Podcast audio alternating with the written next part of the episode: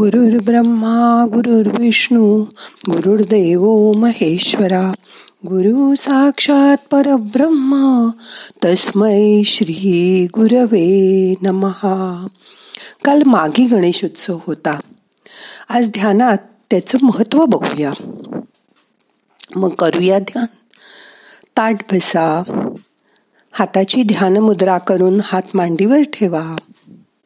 मन शांत करा. डोळे अलगद मिटा. पाठ मान खांदे सैल करा. शरीर शिथिल करा. आता मोठा श्वास घ्या. सोडा. शांत बसा. श्वासाकडे लक्ष द्या. येणारा श्वास जाणारा श्वास लक्षपूर्वक बघा. मन शांत करा. काल माघी गणेशोत्सव होता. माघ शुद्ध चतुर्थी ही तिथी गणेश जयंती म्हणून आपण काल साजरी केली. गणेश किंवा गणपती ही देवता म्हटली की मराठी लोकांचा उत्साह ओसंडून वाहत असतो. आपण पाहत नाही का? माघात गणेश जन्म जर झालाय तर मग भाद्रपदात कोणाचा जन्म झाला? हा प्रश्न मला फार आधीपासून पडला होता. त्याचं उत्तर काल मिळालं. आता उंदीर मामा मोदक लाडका बाप्पा हे सुरू होईल. माघी सार्वजनिक गणेशोत्सवही होईल. आपण नक्की कुठल्या देवाचा जन्म सोहळा साजरा करीत आहोत? ही जी मूर्ती आपण उत्सव मूर्ती म्हणून घडवली आहे ती बरोबर आहे का? याचं भान मात्र मग राहणार नाही. मूषक वाहन असणारा मोदक आवडणारा आपला अति लाडका गणपती हा पार्वतीचा मुलगा. ज्याचा जन्म आपण भाद्रपदात अतिशय मोठ्या प्रमाणात साजरा करतो. तो जन्म सोहळा बरोबरच. पण मग माघात ज्याचा जन्म आहे तो काश्यप ऋषी आणि माता आदिती यांचा पुत्र महोत्कट विनायक. या विनायकाचं वाहन मूषक नाही तर सिंह आहे. त्याला दहा हात आहेत. कृतयुगात मध्यान्नीला हा अवतार झाला आहे. तेव्हा आता माघ शुद्ध चतुर्थीला गणेश जयंती म्हणताना ही विनायकाची जयंती आहे हे मात्र पुढच्या वर्षी लक्षात ठेवा. ज्याचं नाव महोत्कट असं आहे तो काश्यप आणि आदितीचा पुत्र आहे. गणेश नाही. हे आता तुम्ही लक्षात ठेवाल पुढच्या वर्षीपर्यंत. आता अजून एक आपण देवळात प्रसाद घेतो त्याची गोष्ट सांगते. आम्ही शेगावला खूपदा गेलोय. काही वेळा आईबाबांबरोबर काही वेळा मित्रमैत्रिणींबरोबर. यावेळी आम्ही मित्रमैत्रिणीच गेलो होतो. मधून मधून मनाला शांत वाटायचं. त्यावेळी प्रसादाचं जेवण पाच रुपयात होतं. तोच मोठा लाडू. त्यावेळी दहा रुपयाला दोन मिळायचे. मंदिर दरवेळी थोडं थोडं बदललेलं दिसायचं. पण लाडू आणि जेवण या गोष्टी मात्र तशाच होत्या. छान दर्शन झालं. रांगेत उभे राहून लाडूही घेतले. लवकरच बाहेर आलो. कारण परतीचा प्रवास होता ना? येताना रस्त्यात आमच्याच वयाचा एक मुलगा तिथे कडेला उभा राहून काहीतरी देत होता विकत होता. जवळ गेलो तर कळलं की साबुदाणा खिचडी होती. पण ती खिचडी वाढण्यात वाटण्यात त्याचा एक नियम होता. तो फक्त चेहऱ्यावरून कपड्याने गरीब दिसणाऱ्या लोकांनाच बोलवत होता. त्यांना ती खिचडी एका द्रोणात खायला देत होता. अगदीच गर्दी नव्हती. पण बऱ्यापैकी माणसं तिथे उभी राहून खिचडी खाताना दिसली. आम्हालाही हुक्की आली. म्हणून आम्हीही तिथे गेलो. आणि त्याला विचारलं कितीला रे पोरा एक प्लेट? आमच्यातल्या एकाने त्याला प्रश्न केला. त्याने आमच्याकडे बघितलं. आणि अगदी शांतपणे खिचडी समोरच्या एका म्हाताऱ्याला देत दबक्या आवाजात म्हणाला पैसे नाही घेत साहेब फुकट आहे. देऊ का तुम्हाला थोडी? म्हणजे तो फुकट खिचडी वाटत होता. पण असं का? असा प्रश्न मनात चमकला. कारण त्याच्या पेहरावावरून कपड्यांवरून तर तो चांगला श्रीमंत काही वाटत नव्हता. त्याच्या पायात धड चपलाही नव्हत्या. आता त्याला विचारलंच आहे तर काय करावं? घ्यावं का नाही? किती प्लेट घ्यावी? असा विचार मनात असतानाच त्याने पुन्हा हळू आवाजात विचारलं साहेब दोन प्लेट देऊ का? कारण मी गरिबांसाठी आणलंय. मनाला लावून घेऊ नका आणि रागवूनही जाऊ नका. Please I request you.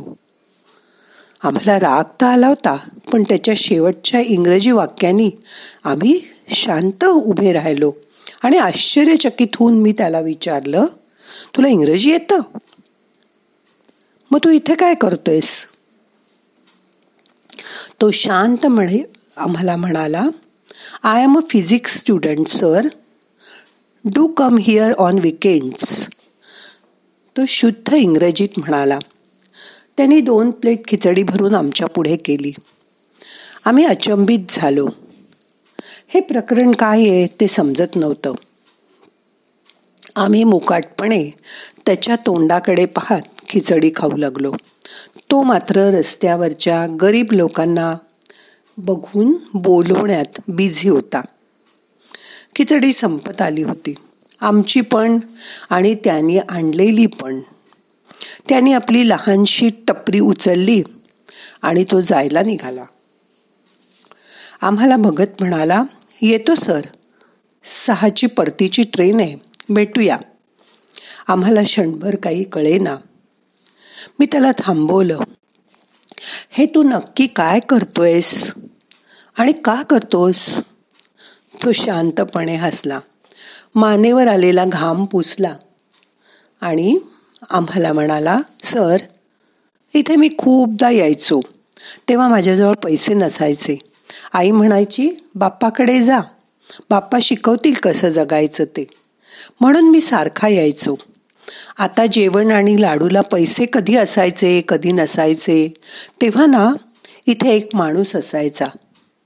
रस्त्यावरच. मी टपरी लावली आहे ना इथेच तो आम्हा गरिबांना खिचडी वाटायचा.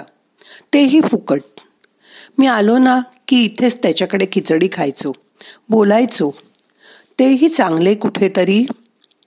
नोकरीला होते पण इथे यायचे आणि गरिबांना गुपचूप खिचडी वाटून संध्याकाळी निघून जायचे. बोलता बोलता त्याने आवंडा गिळला आम्ही एक दुसऱ्याकडे बघू लागलो. तो पुन्हा बोलू लागला. मी त्यानंतर नेहमी त्यांच्यासाठी मंदिरातून आतून एक लाडू घेऊन यायचो. ते मला खिचडी द्यायचे आणि मी त्यांना लाडू द्यायचो. एक दिवशी आल्यावर ते दिसले नाहीत. मला खूप हळहळ वाटली आणि कळलं की ते आता हयात नाहीत. माझ्या डोळ्यात पाणी आलं. त्यांच्या चांगल्या कामाच्या आठवणीत मी रमलो. येतो सर. शनिवारी जमते. येतो आणि जातो. आता मात्र तो हल हसला. मी विचारलं त्या माणसाचं नाव काय? तो म्हणला माहीत नाही सर. त्यांनी कधी मला सांगितलं नाही आणि मीही विचारलं नाही. माझं आणि त्यांचं नातं लाडूचंच आहे असं ते म्हणायचे. येतो सर. आम्ही त्याला हाक मारली. त्यांनी वळून बघितलं. का कोण जाणे? पण बाग बॅगेत हात गेला आणि एक लाडून बाहेर निघाला. तो मी त्याला दिला. तो रडायला लागला. त्यांनी लाडू घेतला. आणि म्हणाला ही माझ्या कामाची पावती आहे सर. त्या दिवशी एक गोष्ट समजली. माणसात आणि देवात तसंच श्रीमंत माणसात आणि गरजू लोकात फक्त एका लाडूचं अंतर आहे. फक्त तो नकळतपणे खिशात हात घालून देता यायला हवा प्रसादासारखा. आणि मग लोकांनी त्याला कसंही खावं. प्रसाद म्हणून खावं मिठाई म्हणून खावं भूक भागवण्यासाठी खावं अगदी कसाही खावं. मला समजलंय की आयुष्यात ना आपल्याला देव बनायचंय ना माणूस ना देव माणूस. आपल्याला त्या दोघांसारखंच बनायचंय आणि प्रसादच वाटायचाय. असं स्वतःला वाटता आलं पाहिजे. आपण नीट बघितलं तर तुम्हालाही कळेल की देवाच्या समोर पुजारी भक्त भाविक पीडित दुःखी या सगळ्यांच्या पुढे प्रसाद असतो. देवाच्या देवत्वाच्या जवळ जायचं असेल तर आपल्यालाही प्रसादच बनावं लागेल. मी त्या मुलाला त्याचं नाव विचारलं नाही. फक्त त्याला दूर जाईपर्यंत बघत राहिलो. नाव विचारलं असतं तरी त्यांनी ते सांगितलं नसतं. असो मला वाटलं ह्याचंच नाव प्रसाद आहे. प्रसाद ज्या भक्तिभावाने आपण खातो त्याच भक्तिभावाने तो गरिबांची सेवा करत होता. ही सेवा त्याची देवाजवळ नक्की रुजू झाली असेल. आता मन शांत झालंय. तुम्हाला अशी कुठल्या प्रकारे देवाची सेवा करता येईल? गरिबांना आधार देता येईल? तो आता विचार करा. मन शांत करा. श्वासावर लक्ष द्या.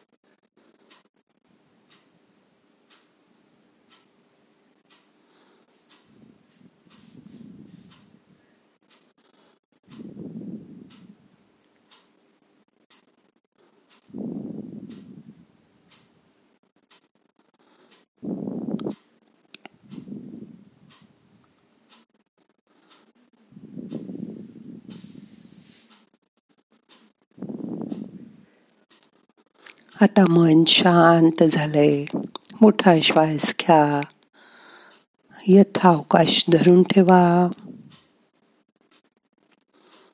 सावकाश सोडा. आता आजचं ध्यान आपल्याला संपवायचं आहे प्रार्थना म्हणूया. नाहम करता हरि करता हरि करता हि केवलम. ओम शांती. शांती शांती.